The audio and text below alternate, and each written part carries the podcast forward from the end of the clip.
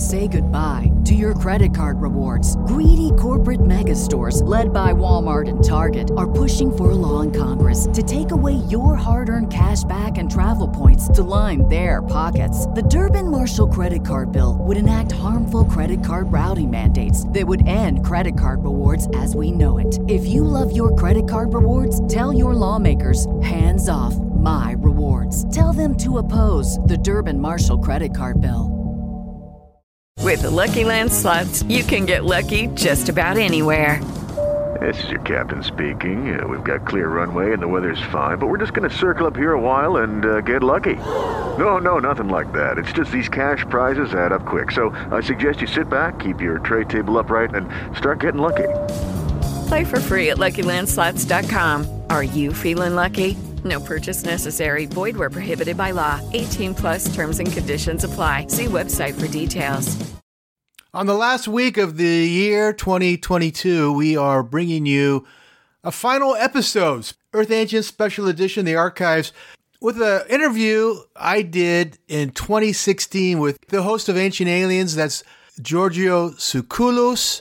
This is kind of an eye opener in many ways. We learn about his background and also his interest in the ancient alien hypothesis, his connection to Erich von Däniken, and the whole animal known as Ancient Aliens. This is a program, a recording I just discovered in our vaults. And it is a fun, entertaining, and enlightening program on this last week of 2022. Earth Ancients Special Edition The Archives.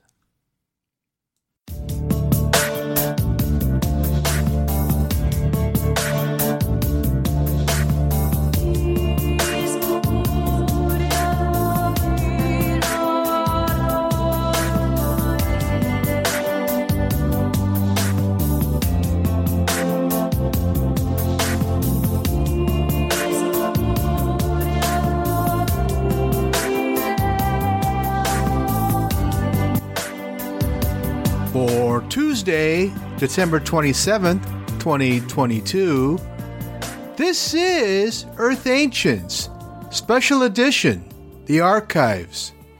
I'm your host, Cliff Dunning.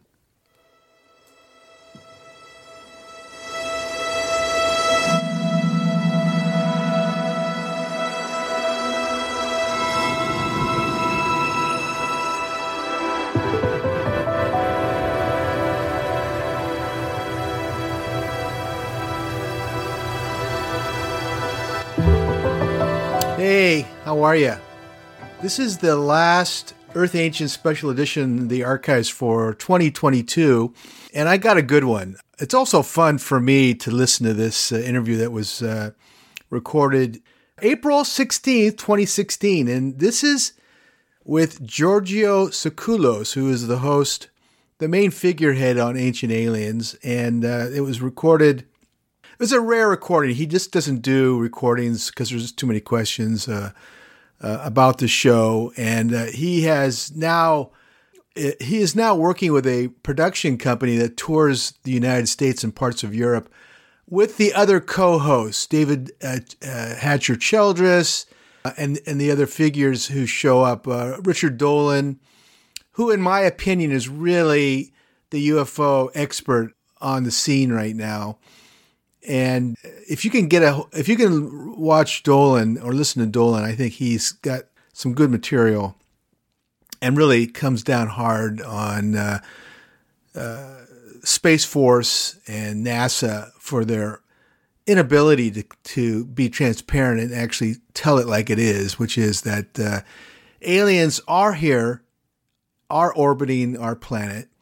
And I don't know his take on ancient aliens but uh, he's one that's really solid, I believe. The other characters are not not necessarily bad, but they just don't have the the re- background, the research that Dolan has. Uh, I don't watch Ancient Aliens.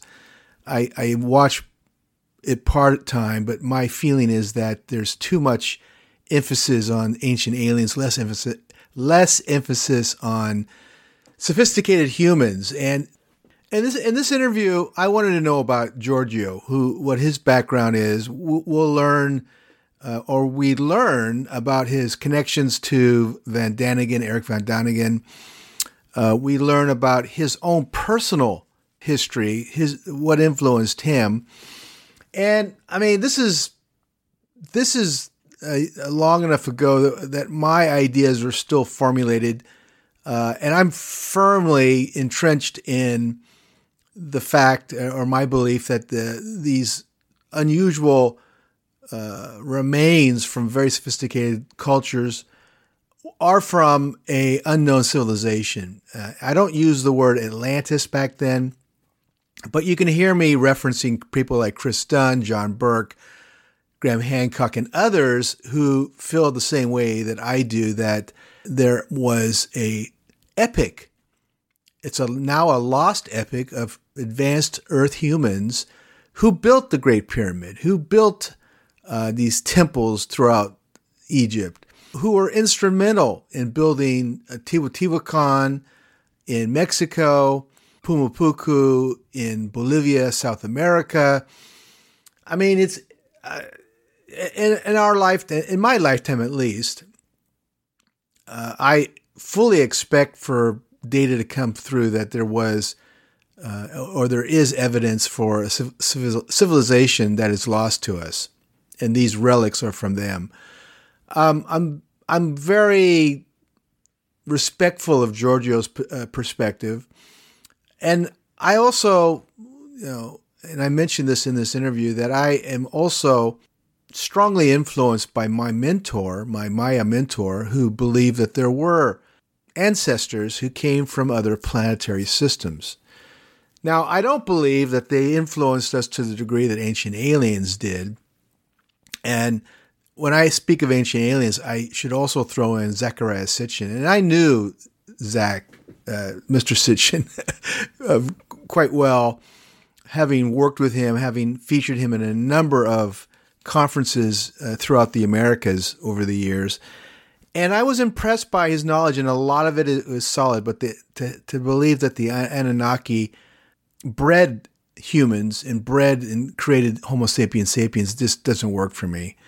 I just don't feel that's a possibility. Um, but you know, it's it's it's it's another theory, and his material is still you know very very well received, and and and there's a whole group that believes that the Anunnaki are our ancestors on some level. So and we, I continue to have people on the show that speak on the Anunnaki, and, and in the new year, 2023, we'll have some some new faces that are emerging that uh, support Sitchin and support the ancient alien uh, hypothesis as it's known.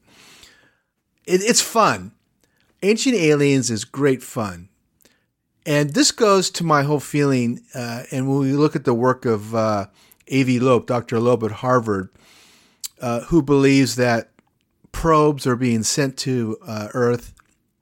In fact, if you didn't catch his show a few months ago, he is currently in the Pacific Ocean, or it's going to be in the Pacific Ocean, dredging Southeast Asia waters uh, for remains of what he believes was a probe that burned up in our atmosphere. So that kind of scientific material is is very cool. So my whole thing is I want these guys, these these UFOs, these uh, uh, unidentified aerial phenomenon, to come forth and, and step out of their vehicles and go, "Hey, we're from Planet X, and we'd like to say hello. And by the way, you're part of this uh, consortium of planets." That would be wonderful. I I still hope that that happens. But that's more present time. Ancient Aliens basically goes after ruins, artifacts, and other data and claims that it's all from ancient aliens. And that's where I, I kind of have a problem. I draw the line there. I mean, some of you believe that I'm a little bit uh, uh, two faced in my uh, uh assumptions about ancient aliens, but I do my very, very best to have qualified scientists, research investigators, and authors on this program who make a case for advanced humans. And uh, I mean, it's, it's really my it's it's in my gut. It's in my in my belief, and not that again, not that ancient aliens were not on the planet, not that aliens were not interacting with um, with early uh, Earthlings. I believe that's a possibility. I believe that's probable, and the more we get, and, and, and my whole thing, my foundation is the Maya.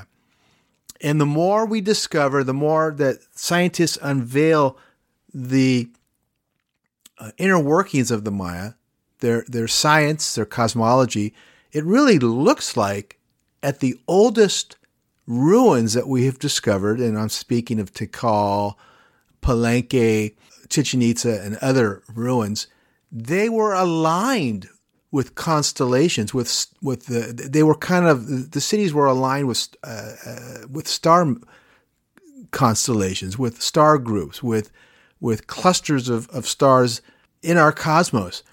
And it's looking more like they understood a subtle energy that by connecting with those star systems, we were able, they were able to kind of have a, a link to their ancestors. We are so behind in understanding this because our, our uh, uh, historians fail to look at subtle energy, fail to look at really the bulk of these civilizations. And I'm talking about the Maya, but we can say the same thing about the Sumerians.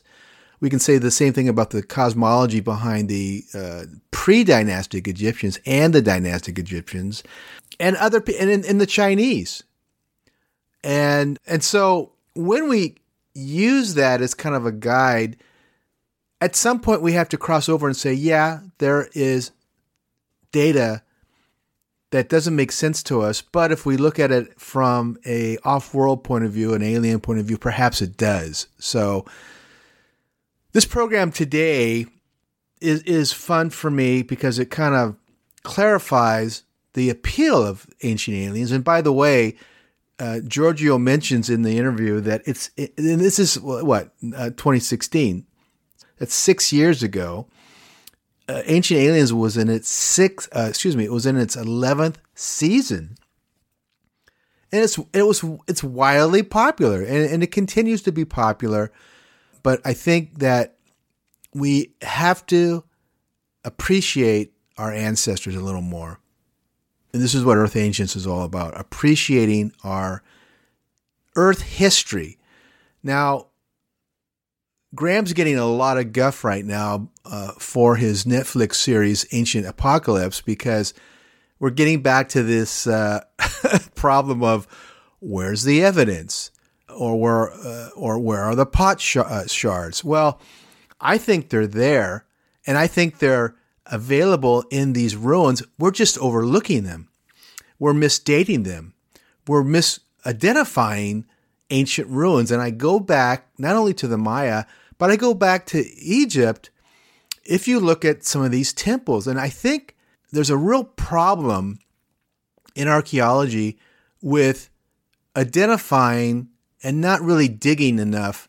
And when I say identifying, identifying the most recent pharaohs, the most recent kings and queens, and forgetting that the Egyptians, the Chinese, the, the, the Maya, uh, sanctified their ancestors by building on top of their temples and pyramids and other buildings. This is so prevalent and it's such a lost history that we're not getting from our historians. Uh, and, and in Egypt, they flat out refuse to use ground penetrating radar. They refuse to use the latest technology. And when they do, they kick, scream, and cry foul when data is reported. And this is what we're finding with this Sky uh, Scan Pyramid team that scanned the Great Pyramid and found anomalous hallways, found huge voids in the upper part of the Great uh, Cheops Pyramid. and they're not moving forward with identifying what this is all about because they don't want to let the cat out of the bag. I don't know. I have I have a real issue with uh, with the uh, Antiquities Department of Egypt because they're just locked in chaos. They're locked in politics. They're locked in huge corruption. Uh, but I, I don't want to get drilled down in too much of that because I go every year. I don't want to find myself in a pro- with a problem. So, anyhow, today's program with Giorgio Tsoukalos uh, is is fun. It's refreshing to hear uh, the uh, uh, the background behind Ancient Aliens, and I'm respectful for the most part. Uh, I do. You can do. You can hear him get a little defensive when I I, I question some of the thinking behind Ancient Aliens, and it's a good program. It has a lot of merit. I think it's ahead of itself on, on some levels. I just wish it wasn't such a big tent circus production. That's that's my whole thing, and uh, it doesn't give us what we need, which is, I mean, if they had Avi Loeb on the program, he probably wouldn't do it anyhow. If they had Avi Loeb, some of the current researchers that are being transparent about uh, the current wave of UAPs, UFOs, and the Oumuamua question that Avi Loeb found, which was this probe that came through our cosmos and then left, but was tracked by our satellite array. The resistance that that uh, Avi received, uh, based on his his thinking and and the propulsion and the uh, uh attributes of this uh, probe that entered and left our cosmos, I think we would, I think ancient aliens would would actually be more valid. So otherwise, it's it's kind of a big tent scenario, and uh, that's I think that's always the way it's going to be. So today's program is the ancient alien question, and my guest is Giorgio Tsoukalos. Okay, round two. Name something that's not boring. A laundry. Ooh, a book club. Computer solitaire. Huh? Ah, oh, sorry, we were looking for Chumba Casino.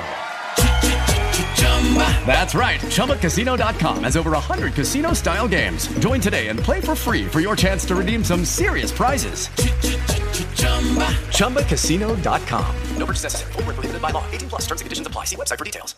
With Lucky Land slots, you can get lucky just about anywhere. Dearly beloved, we are gathered here today to. Has anyone seen the bride and groom? Sorry, sorry, we're here. We were getting lucky in the limo and we lost track of time. No, Lucky Land Casino, with cash prizes that add up quicker than a guest registry. In that case, I pronounce you lucky. Play for free at LuckyLandSlots.com. Daily bonuses are waiting. No purchase necessary. Void where prohibited by law. 18 plus. Terms and conditions apply. See website for details. Hello, it is Ryan, and we could all use an extra bright spot in our day, couldn't we? Just to make up for things like sitting in traffic, doing the dishes, counting your steps, you know, all the mundane stuff. That is why I'm such a big fan of Chumba Casino. Chumba Casino has all your favorite social casino style games that you can play for free anytime, anywhere with daily bonuses. That should brighten your day a little. Actually, a lot. So sign up now at chumbacasino.com. That's ChumbaCasino.com. No purchase necessary. VGW. Void were prohibited by law. See terms and conditions. 18 plus.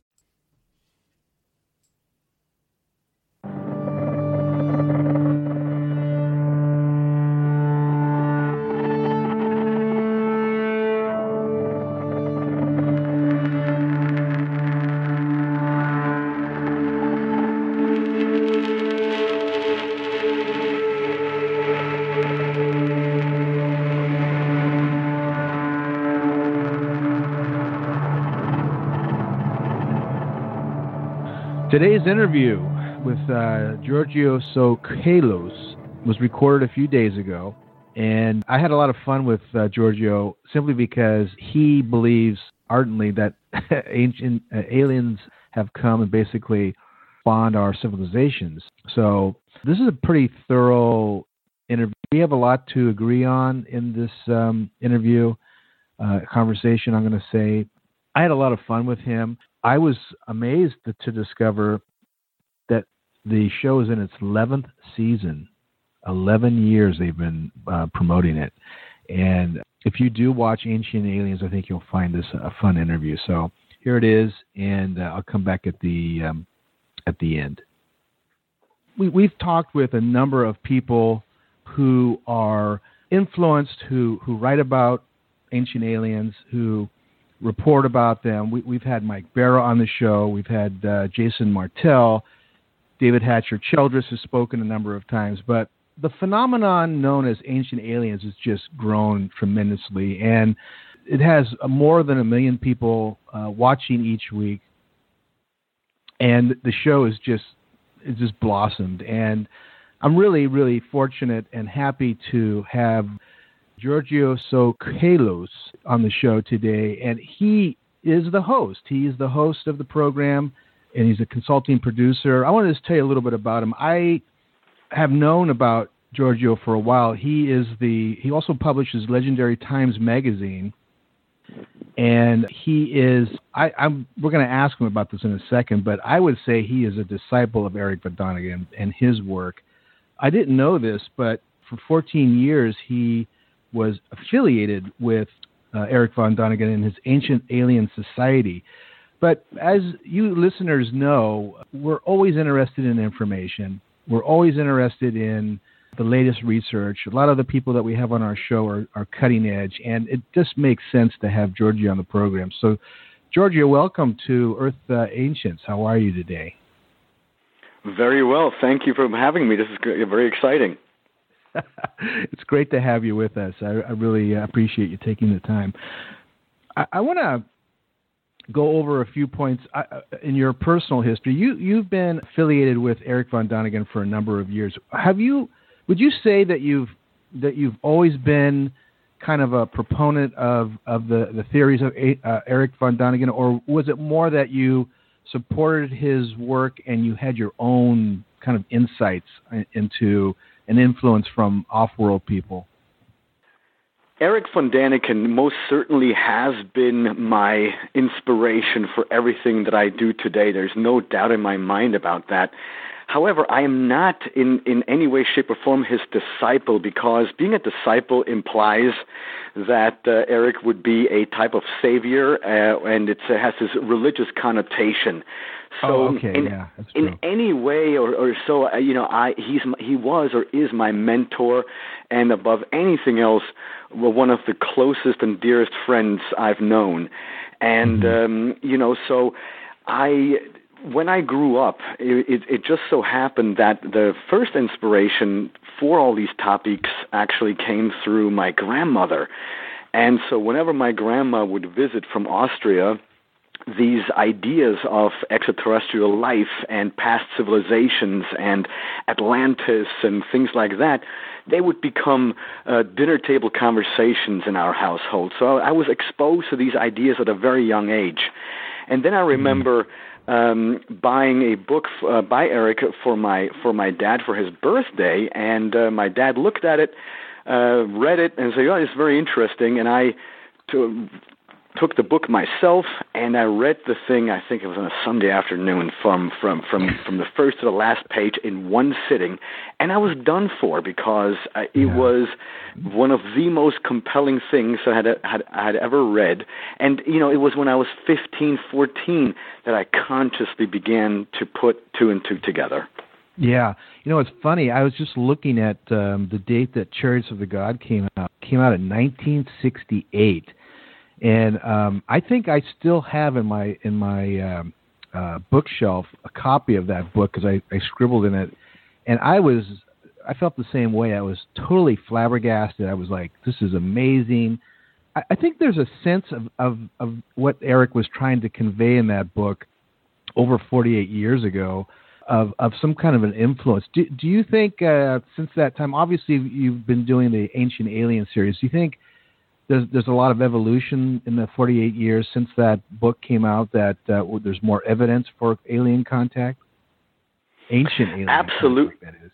Yeah Yeah, and and here's the crazy thing that you know with all these new discoveries that we are now making in science, a lot of the things that Eric talked about are are corro- are being corroborated. I mean, all these new discoveries that we are making in the fields of genetics, of artificial mutation of genes and things like that. This is all stuff that Eric talked about in in the 60s and 70s, and they turn out that you know not many of these things that he theorized about were not necessarily science fiction, but science fact. And there are so many things that are, we are now, uh, you know, almost on a weekly basis that are discovering in astronomy for example, with the gravitational waves and this new uh, additional planet that, that allegedly is in this huge orbit around our sun, you know, things that the Sumerians talked about, you know, thousands of years ago, all these things are being corroborated with modern science. So, has it been a, a, slow process? Absolutely. But has the ancient astronaut theory in any way, shape, or form lost its appeal or its strength in evidence? No. On the contrary, it has gotten only stronger. Yeah, it's true. You you have a. a, a, a and by the way, is Ancient Aliens in its tenth year coming up, or what? What is the story with that? There was some confusion about it being um, uh, restarted, or is it still going to happen? What do we know about the, the following season on, on the on the program? Yeah, no, we are now actually going into, I think it's season 11 or something like that. But, mm-hmm. you know, I've lost count of the seasons because sometimes the network, they count seasons differently than, than the production company does. All I can mm-hmm. tell you is that we are well over a 100 episodes, and I think we are, with the, the, the, the episodes that we are filming right now, we are I think at, at 110 or 112 episodes. So uh, very exciting. And you know, the other great thing or cool thing is that uh, Ancient Aliens is back on the History Channel, and uh, mm. the new episodes will premiere sometime uh, this coming May. Fantastic. You know, I have to ask you. I know you you are close with Eric. Did he ever tell you what influenced him? Because I don't think I've ever found any any writings about what was a trigger point for him if he was on sure. an exploration or, or what. But it'd be really interesting to know what he was, uh, what was his influence. Absolutely, and he's actually been quite uh, vocal about how this interest for these ideas came about, uh, or how he got exposed to them, and that is mm-hmm. when he was a young boy he was sent to a Jesuit boarding school in Switzerland, in the, in the French speaking part of Switzerland, in Fribourg. And that, that uh, boarding school, which was led by Jesuit priests, um, you know, he had to go or he was made to study ancient Greek and Latin, and so they uh, many of their homework assignments um, consisted of having to translate Bible passages from from the hmm. from the Latin into Greek and the Greek into Latin, vice versa into German, or actually into French and things like that. And Eric says that during these translations, uh, doubt came up in his young mind where he would read these passages about you know a an allegedly all benevolent all knowing god making mistakes or you know not knowing what the outcome would be. And as a as a young kid he would be he would be asking himself well what kind of a god is this that that that wouldn't know the outcome or they would have to wait to see what would happen well if mm-hmm. god is all knowing and all powerful and things like that it shouldn't matter so the idea then came to his mind or the question then um in his mind was, well, if this is not necessarily God, then who else or what could it have been? And and here's something very important that to this day, and this is very important to all of our listeners, to this day, Eric says that he is a a believer in God, in an all-encompassing force in the universe, this this this mm-hmm. harmonics field that we all belong to. However, the God or whatever is described in the Bible wasn't necessarily that harmonics force, this field, but it was a flesh and blood extraterrestrial whom our ancestors mistakenly identified as God or as mm-hmm. gods. And that was just, you know, it was a mistake. yeah. So much of our history is influenced by unknown figures like that, and I think a, a lot, and I, that's just my opinion, that Ancient Aliens kind of has that as a focus, which is supreme beings of ex- advanced scientific knowledge who came down, and because they were so far in advance of Earthlings or whoever was on the planet at that time, that they were considered gods, and uh, th- that that whole premise works quite a bit uh, for for the program. But I'm just I'm just curious. Would you say that's the foundation? Is these advanced beings uh, coming down and basically enlightening us here? Yes, because that is the basic premise of the ancient astronaut theory. That at some point, it, it, the, the ancient astronaut theory tries to prove whether or not intelligent extraterrestrials, flesh and blood physical beings, visited Earth in the remote past. And in Mm-hmm. doing so, when they were here in the remote past, they encountered that one of our human ancestors had potential. And so, w- through a artificial mutation of our genes, they essentially created or gave us intelligence. And uh, so the idea is that we we are in a in a way their creation through this genetic mutation of our genes, even though there is a clear fossil record. But even geneticists and Darwin himself said that you know the the theory of evolution is is fantastic. I like it, but there's something missing, and that is why today we are all talking about this missing link. Something doesn't make sense. The, the equation does not. Uh, it, the, the equation doesn't solve itself. So, what's the missing link? The missing link, for some have proposed, is uh, coincidence or something like that, and some have proposed, oh, it's uh, it's God, you know, an intelligent designer, creationism. Um, but you know, either you know, neither side, in my opinion, uh, it, it holds that truth. Because what if it, what if it's the middle? What if it if it is a genetic mutation of our genes, but it wasn't God? It happened in a lab with extraterrestrials, uh, you know, who wanted to essentially colonize or allow this this planet to be colonized. Okay, so, so that you know, fits, it's that it's fits into the yeah that fits into the Sitchin theory then, like the Anunnaki, right?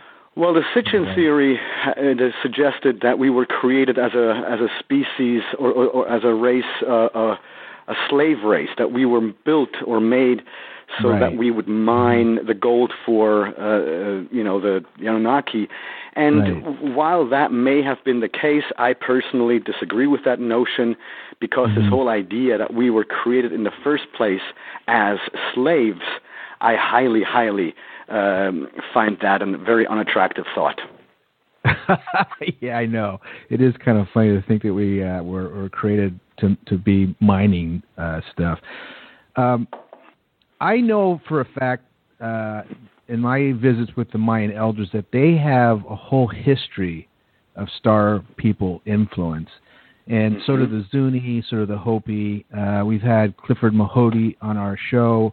I think he was on Ancient Aliens one time, also talking about star people. But I have to ask you this wouldn't it be important for an advanced civilization, thousands and years of uh, in advance of our own culture, to have, uh, and this is shades of Star Trek, kind of a prime directive, not to over, you know, influence uh, a society that's developing on its own? Wouldn't it make sense? I mean, it's kind of funny that Gene Roddenberry came up with that prime directive, but it kind of makes sense if you're a thousand or two thousand years advance of a simple people living on the planet, kind of focused on the Earth. What, what do you think about that idea? Well, here's the thing, and I'm so glad you bring this up because this all ties into the whole idea of the cargo cult phenomenon.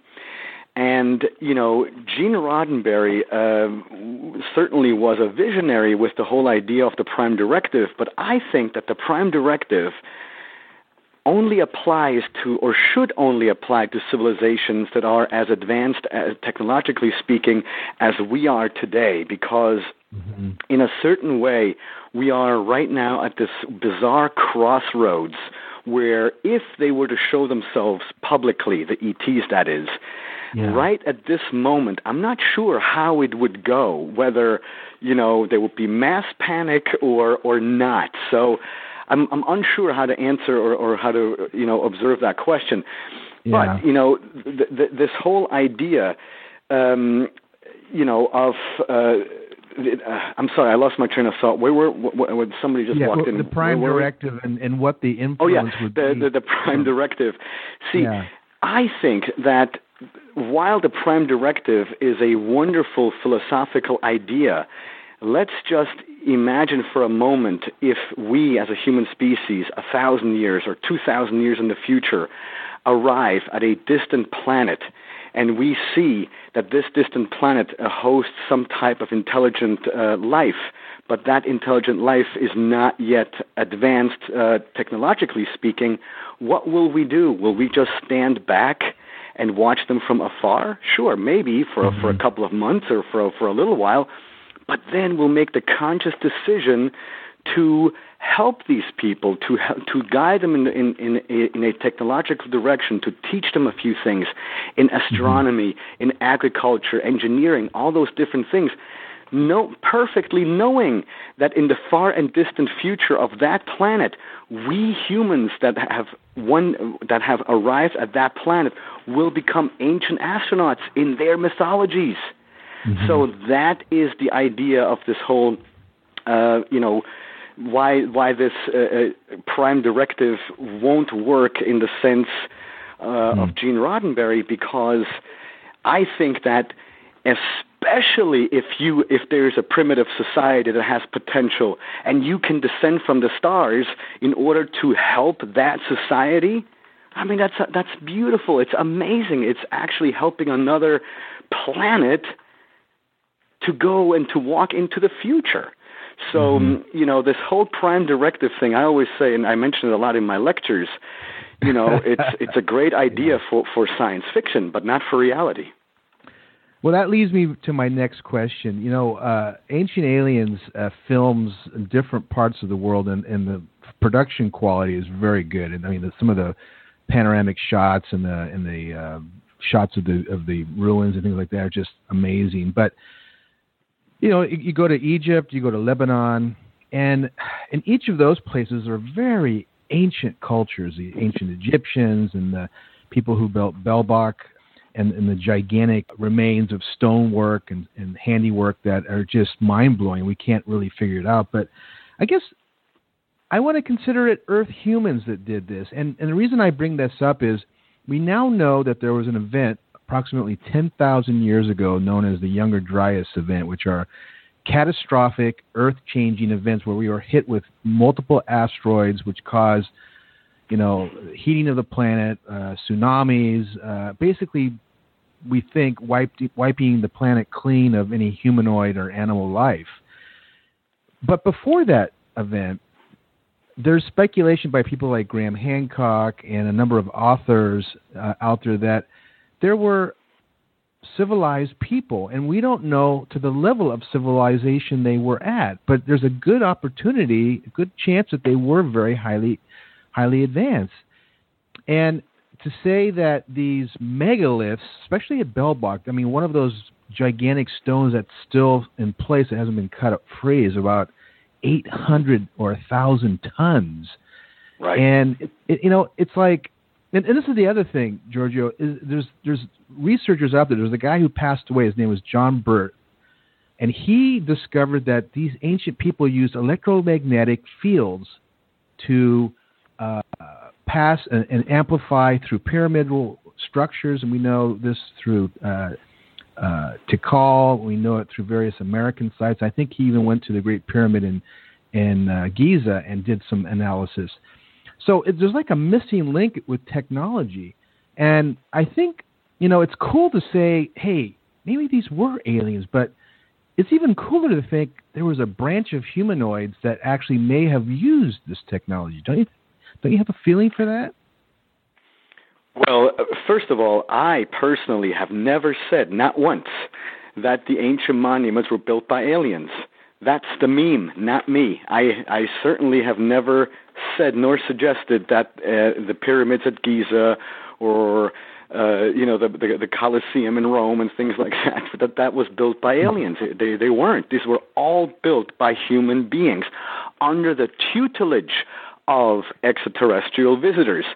And the reason why I am suggesting that this happened, that the engineering knowledge was given to our ancestors, is because of those stories in mythologies that we can read about the guardians of the sky or the watchers or the, the, the people that were, were dwelling up in the clouds uh, leading humankind into into the future. So this is the idea that and by the way, I love love the idea uh, that Robert Bauval and Graham Hancock, whom I consider colleagues, by the way, um, that, that those theories that they have proposed because they, these these theories do not at all negate uh, the extraterrestrial question because. Mm-hmm. If, let's say, there was a high culture 12,500 BC uh, during the golden age of the ancient Egyptians, they still talk about the gods descending in these in these winged in, in these winged discs from the sky. So mm-hmm. whether uh, the extraterrestrials were here uh, five thousand years ago or twelve thousand years ago, I don't care. All I care about is that they you know to, is to figure out if they were here, and in my opinion, they were. And this also, by the way. Uh, delves into the whole question that I'm sometimes asked that I'm sometimes asked, well, do you think that th- these visitors were just us from the future? That we went back there to save us, or something like this. and yeah, yeah, you know, thank you for for laughing because see, the thing is that in all of my studies of of the ancient texts, I have yet to come across a passage that says we are you from the future. Now, if somebody mm-hmm. can find me that passage, then, you know, I'll gladly concede and say, all right, it could be time travel. But that is the only reason why I'm standing back from that because I know what I've read about what the what our ancestors told uh, or said about those beings descending from the sky. They never mm. said that we are you from the future. They always said, you know, we're from out there. That's funny that you mentioned that because I I haven't run across any of that, any of that, but I imagine that you on your tour schedule and your lectures get every possible conceived idea about the future, the aliens, influences. Oh my gosh, are you kidding me? It's very stimulating. I love it. I enjoy listening to all the different opinions. It uh, it, it it keeps my day very entertaining. Let me tell you. I, I would think so. I think you you have a, a charmed life, uh, Giorgio. Uh, I want to ask you, of all the places that Ancient Alien goes to, uh, the series, what would you say are the best examples of a, of a city that is uh, heavily influenced by an alien intervention? I mean, uh, I mean, do we do we know? Do you have like? Uh, I, I keep thinking Pumapunku because of just the the magnificent carving, and we and, and I'm sure you've heard of the work I read the work of Christopher Dunn, who went up there, who's an engineer and actually did an- analysis of these uh, of these stones. And, and for many many years, they thought they were poured concrete, and they're actually andesite, which is extremely hard rock that's been carved. So, but I'm just curious, what what is uh, a best case example of a, of a city that you think is as an influence from direct alien intervention? Yes, no, you uh, you you hit the nail on the head. Uh, no question. Pumapunku is the place, and uh, that's a site in Bolivia. It's part of a larger site known as uh, Tiwanaku, and it's right. in the high in the Andean plateau. So we're at an altitude of about twelve thousand five hundred feet. Uh, the air is rarefied. Uh, it can get very hot in the summer and very cold uh, uh, in the winter, and you know hot during the day and cold at night. It's very arid. And up there, like you mentioned, um, is this bizarre place uh, where many of the blocks there consist of andesite, and they are so perfectly cut that one has to wonder how it was done, and also how some of these blocks were transported. Because, look, the great majority of the blocks up there are, in fact, red sandstone, and you can tell it's the it's the sandstone pieces because you can see their deep burgundy coloration, which indicates it's um, the sandstone. However, speckled throughout these red pieces are uh, pieces that look black or, or rather gray. And that gray is, uh, like you said, andesite. And that is igneous rocks. It's one of the hardest rocks you, you can you can ever imagine how uh, to to be cut. Because Yeah. here's the thing. I am not interested in, uh, I'm not questioning, I'm not, I have to repeat this all the time. I am not questioning that our ancestors didn't know how to cut ancient uh, stones in ancient times. Of course they knew how to cut uh, uh, rocks in ancient times. For example, in Greece at Mycenae, there's a wonderful uh, corner uh, of an entrance at the at the treasury chamber of Atreus. At the bottom, you can see that there was a there was a column there, but the bottom they they cut it off uh, sort of squared, and right there you see exactly where the blade went through. Uh, whether it was a, a, a blade or whether it was some type of a, a wire saw, I don't know, but you can clearly see the cut.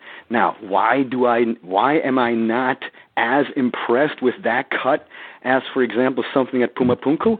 Because at Mycenae, all we have is sandstone and very porous, uh, you know, coral rock and things like that.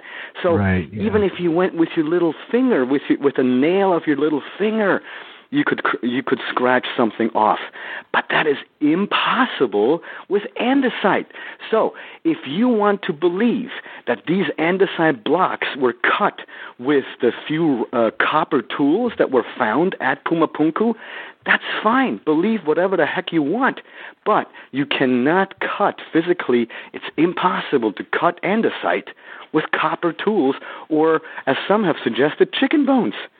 So, you know, and that does not even answer the question of transportation because even if we have, and because there, there is a 65 andesite block that's just a massive platform, but there are even bigger platforms that are up there that are ma- made of the red sandstone. And remember, like I said, sandstone is easier, easier to cut, but mm-hmm.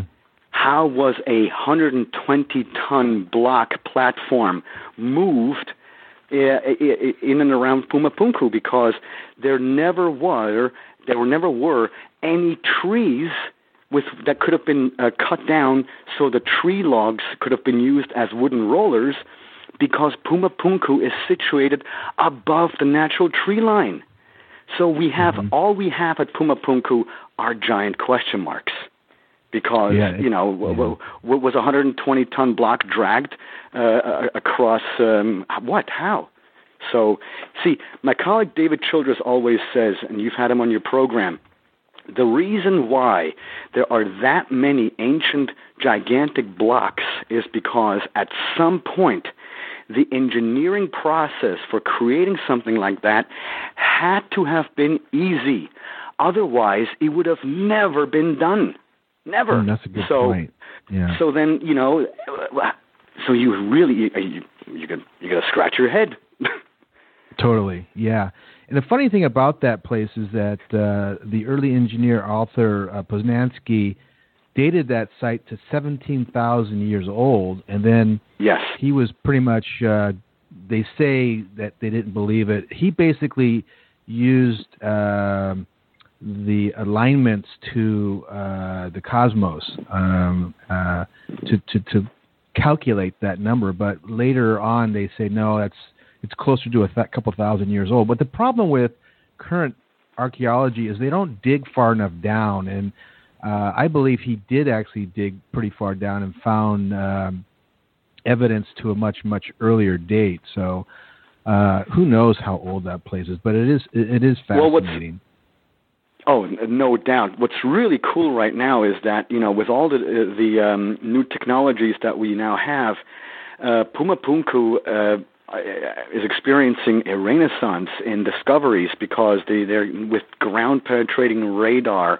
They've recently discovered an entire new complex that's underneath the uh, the dirt there. I've been to Pumapunku quite a few times, and um, you know uh, every time I go back, uh, there are new excavations, new holes in the ground, and and sometimes you can look deep into the ground and you see uh, megaliths at the bottom. So something happened there because no megaliths are buried, you know, 10, 20 feet underground unless something happened. And some have proposed that uh, it may have been some type of a cataclysm because the evidence also shows that um, in the entire area there, uh, there, they found a lot of fossilized uh, or, or um, uh, old and, and dead uh, remnants of fish and um, mm. mussels and shells from the ocean. And and that I mean that's wild because the ocean is far away from that area. So yeah. is it possible, like what Velikovsky suggested back in the day, that there was a, a tilt shift of the Earth's axis and things like that? So these are all gigantic questions, and you know I always wonder since when has asking questions become a crime? We're going to take a short commercial break and we will be right back with Giorgio Tsoukalos from Ancient Aliens. We'll be right back.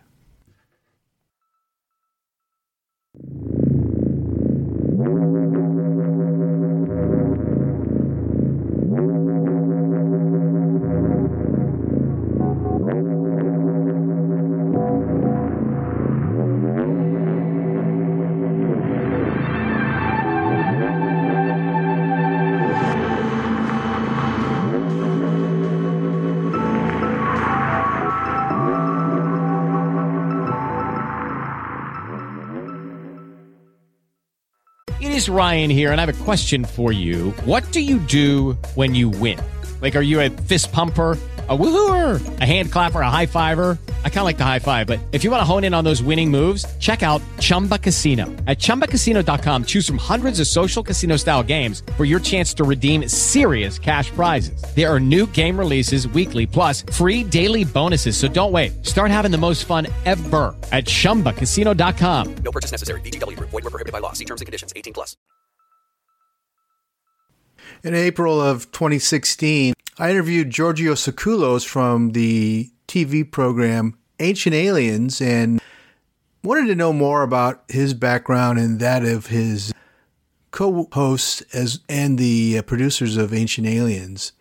And uh, this interview kind of gives us some insight into that that program. You know, this is what's so bothersome for me is that he's a, a number of scientists, uh, a number of engineers who are making uh, hypotheses, and, and, in some cases, they believe in facts of uh, uh crust displacement and and uh, Earth shifting and tilting, and yet they're they're uh, put down by current science because they, it's just too far fetched for them. But I mean, we don't really have records ten thousand plus years ago, so why why why is modern science so against the idea of ancient sophisticated societies that are as advanced as we are today, except perhaps the fact that they use more naturally occurring magnetic fields for their energy generation. Do you, do you have any feeling Because I that? think that well, because I think that we inherently, as a society, we are egotistical. Uh, mm-hmm. Don't we always uh, laugh at previous? I mean, let's just say, just just a civilization or, or, or society uh, from you know 30 years ago or 40 years ago. Huh? Hey, the 70s yeah. wasn't that quaint, wasn't that funny, or the 60s, haha. uh, you know, uh, yeah, nudge, right. nudge. So things like that, you know. So yeah. I guess you know the reason why is because Eric always uh, always uh, says that it doesn't matter whether you are of the religious conviction or of, of a scientific conviction. In both cases, at the end, we're both uh, both camps or both sides are what he refers to as navel gazers. They still look at their navel, or we all look at our navels, quite pleased with ourselves. That in the end, after everything is said and done, we are the crown of creation. We're the ultimate. We're there's nothing better than us in the universe, and mm. you know. This is what some sociologists and futurologists uh, actually have been uh, theorizing or philosophizing about, you know, the impact of an actual extraterrestrial visit. What would happen? And this German futurologist by, uh, by the name of Dr. Michael Schetsche, he wrote that we have to ask ourselves some very, very simple questions, and that is, how do we all react if and when uh, we, we, we're involved in a home invasion. You know, if somebody all of a sudden, uninvited, stands in your living room, um, well, I don't think anyone uh, takes lightly to that situation. So that is yeah. why it's this big question too. And the extraterrestrials know this. They have to. Um, they're aware that uh, what would happen or what could happen uh, if yeah. if they were to show themselves. See, and the other question I'm, I'm always asked is, like for example, when that oil spill happened in the in the Gulf of Mexico, there. Um, I was asked, well, how come the aliens don't swoop down and and stuff the hole? And the answer is very simple because we put the hole there. We are the one, we're the problem. You know, so this this this this attitude that you know, oh, we'll just have to sit back and let the aliens take care of it. I mean, how egotistical and and arrogant is such thinking in the first place? That's why yeah. probably they don't want to have anything to do with us anyway because we're all such spoiled people. It's not even funny. It's it's interesting you say that, but th- wasn't there a uh, a study done. The Browning Institute did a study in the late 60s that if uh, aliens did come down, it would uh, people would freak out, religions would be questioned, and uh, and uh, our our existence would be. I mean, people would be jumping out of windows and things like that. I think that's yeah, that's and, our government. And, you know, I, I yeah.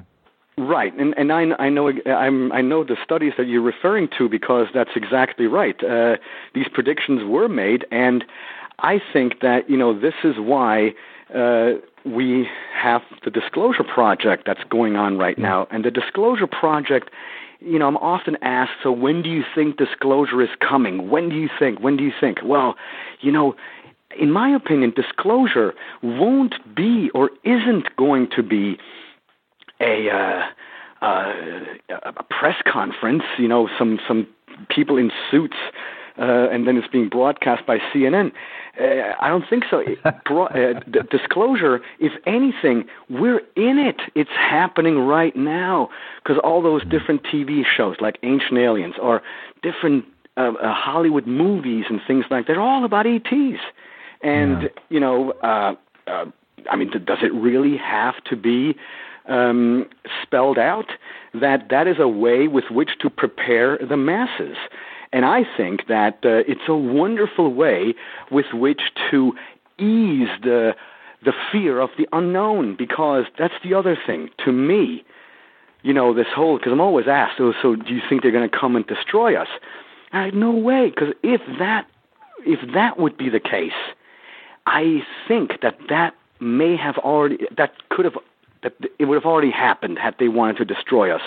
And yeah. to wait until now with all of our nuclear capabilities, you know, so I'm not worried about them. I'm worried about us in the first place. What we will do. That yeah. Well, they may know that our we have a precula- we have a tendency to to go to the extreme, and if they came down, they might somebody might press the nuclear button, and who knows what would happen. So, but I, I, I honestly have been in, interested in the whole alien question for, for decades, and um, it does become a frustration uh, with all the research we have. And it's funny because in America, it's they're not as widely seen or uh, or reported, and it might be editing on the part of government and news media as much as Mexico. And people like Jaime Maussan, who I'm from, I know you're familiar with, reports on these amazing um, ships and crafts that are, are passing uh, across the air, coming out of uh, the sea, and things like that. And, and it's, it's documented and it's just mind blowing. So you you know these these guys are around. They're just not stepping out and going, "Here we are, let's talk." Yeah, no, it's it's it's definitely something is going on, and you know, uh, I don't care what any what anybody says, but uh, not everyone who has seen something is a liar, and not everyone has seen a damn weather balloon.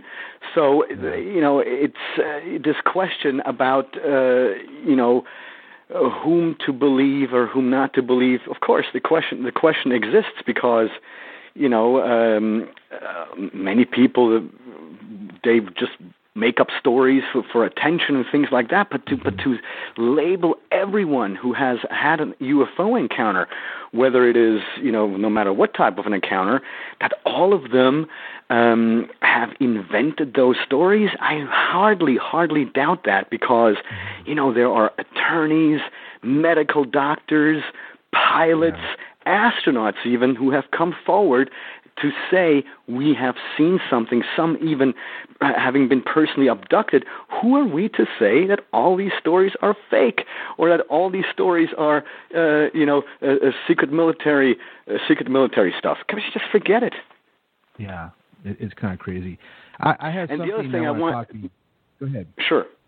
Oh well, the other thing I briefly wanted to mention is that you know about these studies of the future regarding what would extraterrestrial um, extraterrestrial visitation, what impact would it have on religion? And my answer to that is is is very simple. Religion can go on because if one were to follow the true path of each and every religion there is, which uh, correct me if I'm wrong, uh, which is love, then you know what's wrong with, uh, with with continuing this idea of love and, and loving thy neighbor as you would love yourself.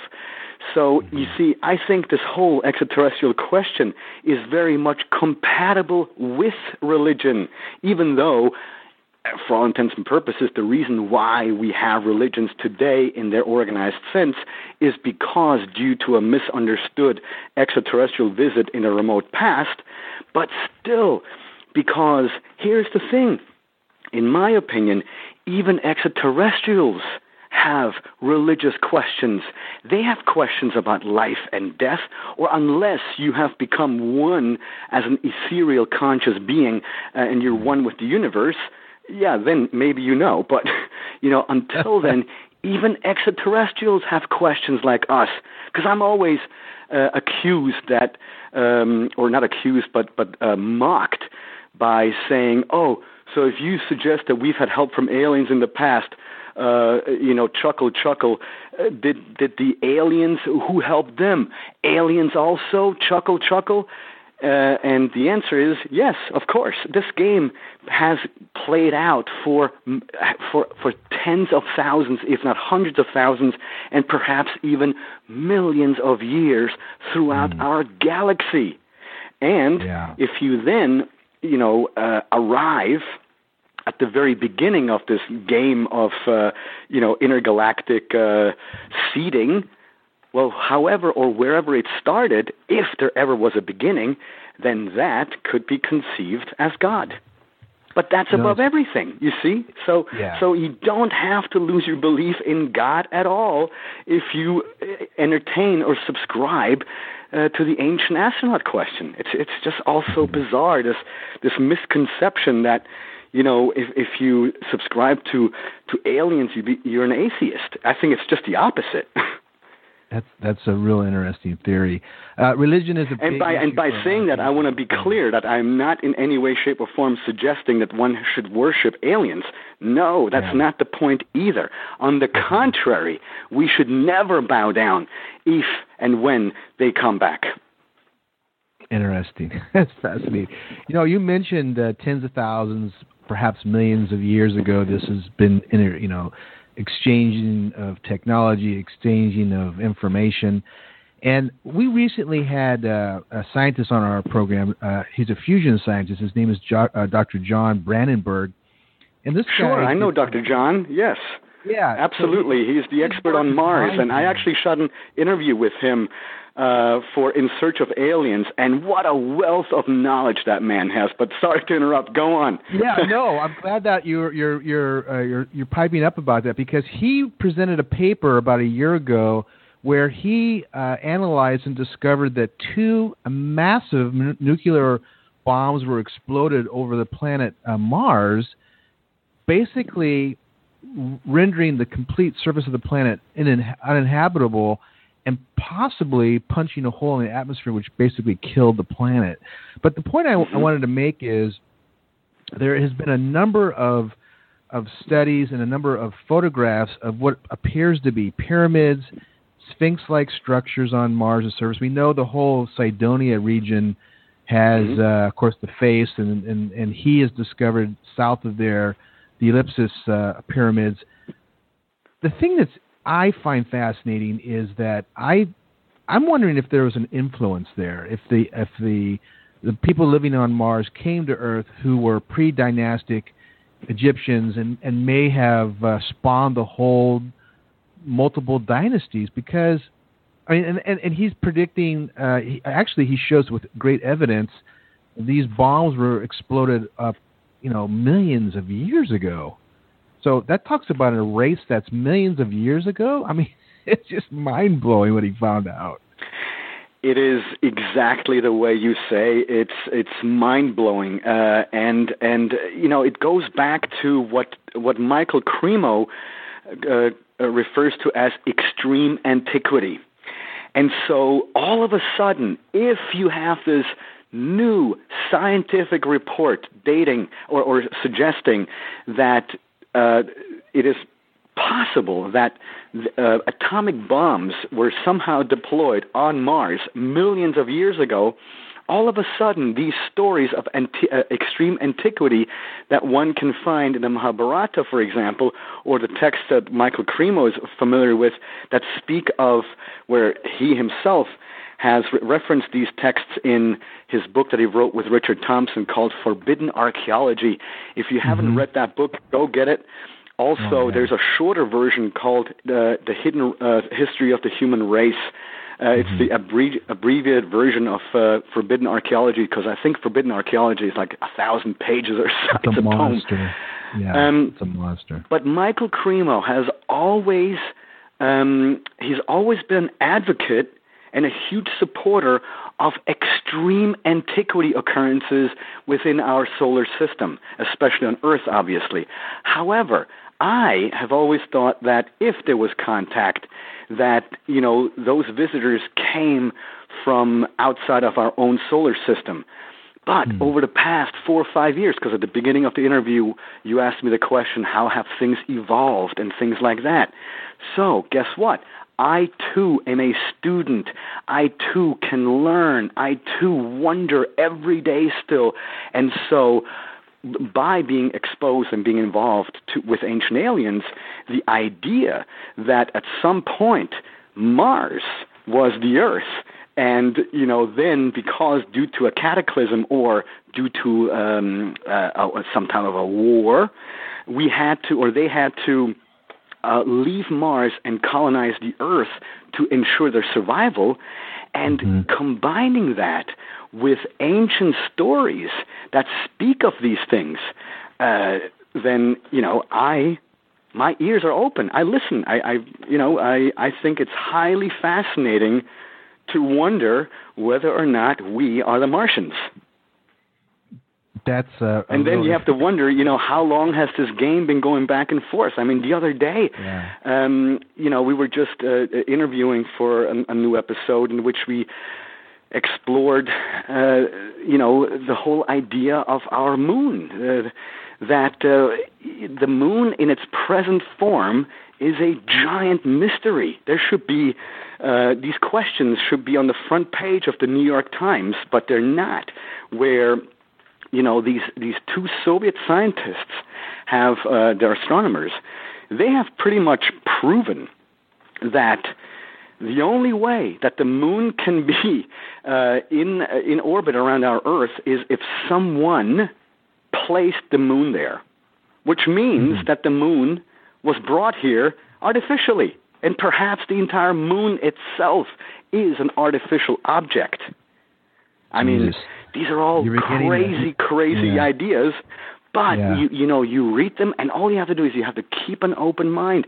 And whether or not these things turn out to be true in the end, at least you explored it. Because to me, life is about exploration. It is the mm-hmm. idea of exploring, and then hey, if it turns out to be the way it is, great. If not, hey, move on.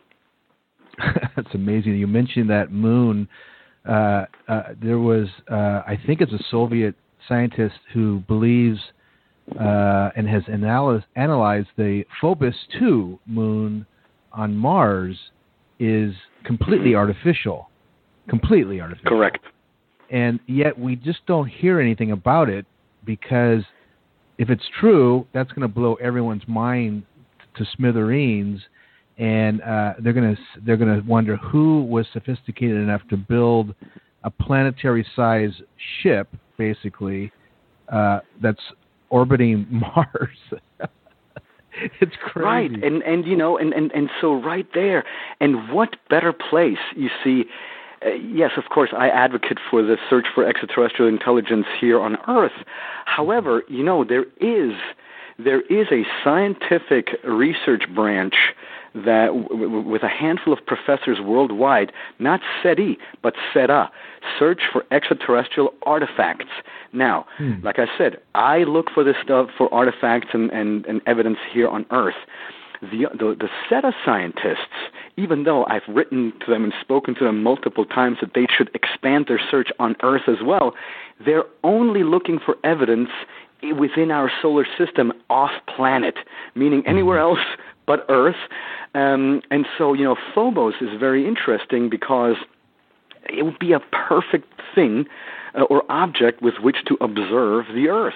Or there are these points where you could place a probe uh, inside what's called a Lagrange points. And the Lagrange points are uh, insofar important because uh, there's no um, gravitational pull that is exerted upon these points, and so you can place something there, and it would just stay there. So those are those Lagrange points are all known within our solar system. So, you know, one idea was to once we have the capability to have a, a spaceship go to these different Lagrange points to see if maybe some artificial objects are parked there to see if we're being observed. But you know, those are all things that are we're still, uh, you know, I think we're a couple of years away from being able to do that. Interesting. I got a couple more questions, and then we'll be into our program here. We're running out of time. It's fantastic.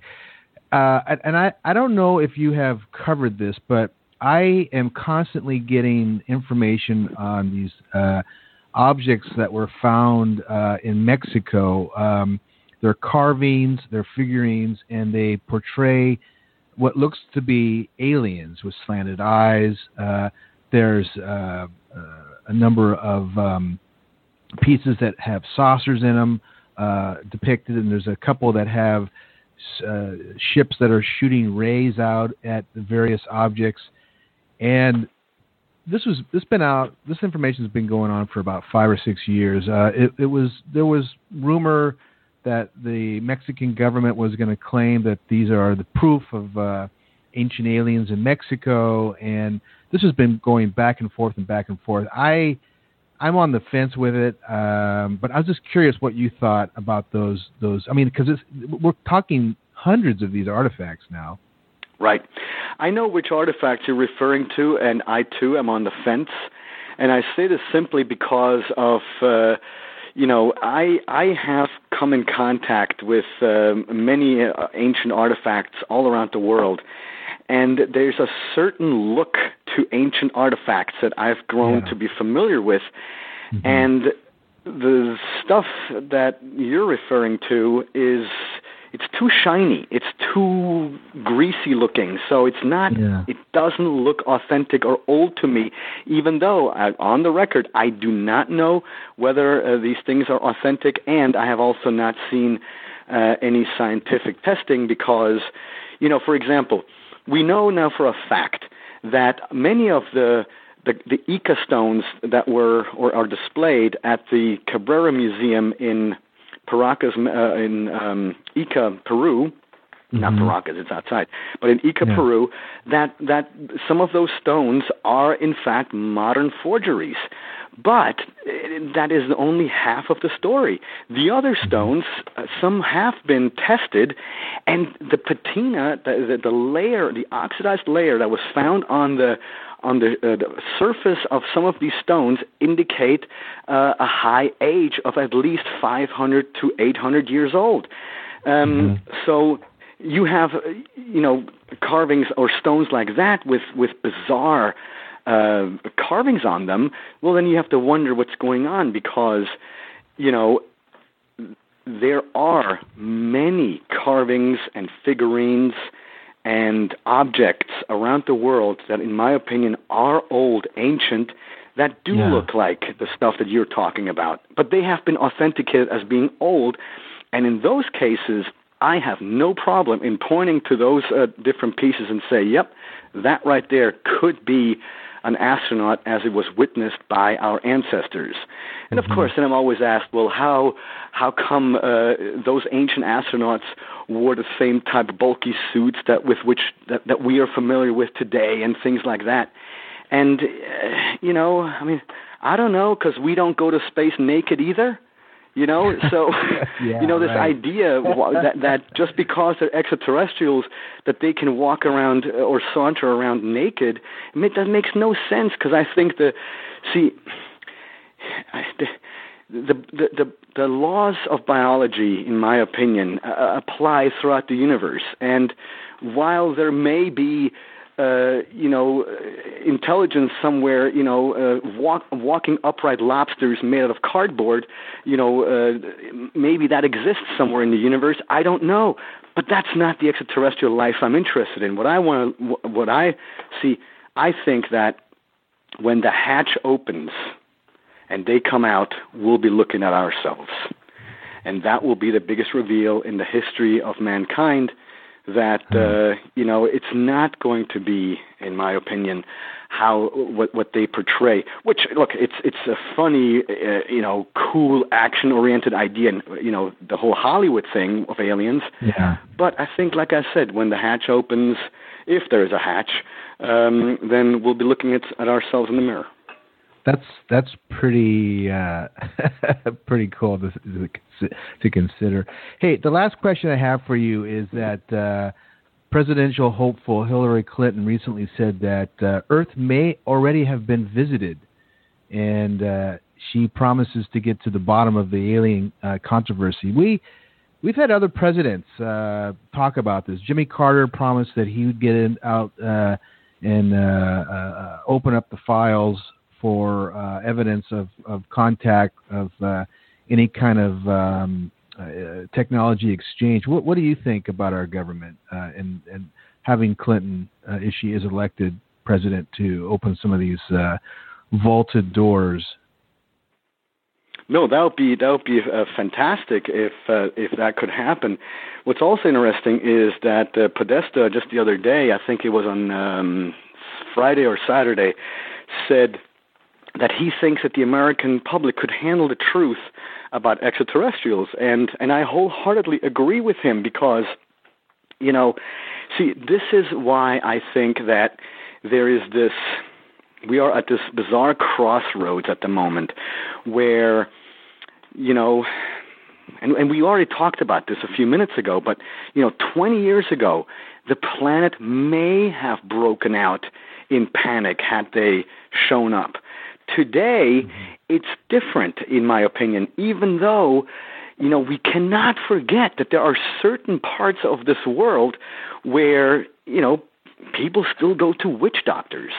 Um, and so imagine uh, uh, cultures where being told that, hey, extraterrestrials just descended from the sky. I mean, that would all be overwhelming for a lot of people, and uh, of course also for the religious people, um, because how will they react? And this is why we addressed this this issue earlier. I think even people from the church, and and that's why I think it was a very calculated and deliberate move by the Vatican to suggest that it's okay if extraterrestrial life exists. Now, why would they do that? This is a this is a position that has remained unchanged for hundreds of years, and all of a sudden they're changing that opinion. I think it's highly fascinating. Giorgio, it's been a pleasure. Uh, I uh, really appreciate your insight.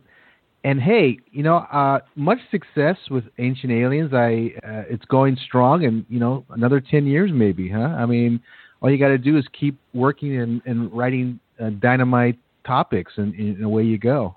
I mean, there's so well, much. let me tell you, there. the, the only reason why why we're on the air is because of the countless fans. Uh, and you guys have made the show what it is, and I really appreciate all the love. And yes, I mean, if uh, if if there's more we can talk about, we'll we'll talk about it. Fantastic. Hey, uh, continued success. Appreciate it. Thank you so much. Hey, as we conclude the year, I want to remind you that uh, you should be thinking about yourself. Uh, not that you're going to be selfish if you, uh, you know, give yourself uh, an appreciation for dealing with 2022, 2021, and 2020. And I'm talking about the pandemic. I'm also talking about giving you, giving yourself an amazing gift of a trip with the Earth Ancients tour that can be Egypt which is May 2nd to the 14th, or Mexico with Dr. Edwin Barnhart, which is November 10th through the 17th. Both of these are fabulous tours. Uh, they are in uh, wonderful areas. You get to interact with ancient sites, temples, pyramids, buildings, artifacts, museums. For more information, go to earthancients.com forward slash tours. The big one that's coming up is the Egypt tour, May 2nd through the 14th, 2023. And the reason this is so great is that it's very, very reasonable and it's a basic private tour. You don't have to interact with the public at all. We, we uh, have a private bus. We are on the plane for a little bit to go between Cairo and Aswan, where the Aswan quarries are, and there's a lot of other sites around that area. It is a fabulous tour. It's very reasonable. Everything's covered. And we always say on that tour, we treat you like a diplomat because uh, you are uh, escorted privately to these locations. The food is fabulous, the rooms are fabulous, and the Nile cruise is out of this world. For more information, go to earthancients.com forward slash tours. Check it out, be a part of it and uh, give yourself a gift. You really deserve a gift after all this headache we've gone through the last few years, and uh, you'll enjoy it. If you have any questions whatsoever, see Dunning at gmail.com, and I'll answer as many as I can. All right, that's it for this edition. Uh, the next uh, Earth Ancient Special Edition, the archives will be in January 2023. Uh, I hope you've been enjoying the archives. I I'll tell you, I've been enjoying them simply because I forgot about the interview with Giorgio. But I, I typically, you know, when it's been six, seven, even eight years that I did an interview, I might remember vaguely who it was, but listening to the details, you know, I don't have a photographic memory, so it's fun. uh, it's uh, uh, it's fun to hear exactly what happened during the interaction. So I hope you enjoyed that too. As always, I want to thank my guests, uh, Giorgio Tsoukalos uh, from Ancient Aliens, and our staff and team of Ruth Thomas, Mark Foster, and everyone makes the who makes the show happen. You guys rock, and I very much appreciate you. And uh, we're all looking forward to 2023. Stay tuned for a real amazing lineup of speakers on Earth Ancients and, of course, Destiny. And we'll sprinkle in a few special edition from the archives uh, every month, every few months, kind of sweeten things up. But our Earth Ancients uh, lineup continues to be phenomenal, continues to be eye opening. And our goal is to present and provide you with the movers and shakers, the scientists, the uh, research investigators, and best selling authors who are shaking things up, really showing us where we have come from, who our ancestors were. That's a big one for me. Who were our ancestors? You know, if you if you happen to catch uh, Michael Cremo, he gave us a sense of who Homo sapiens sapiens are.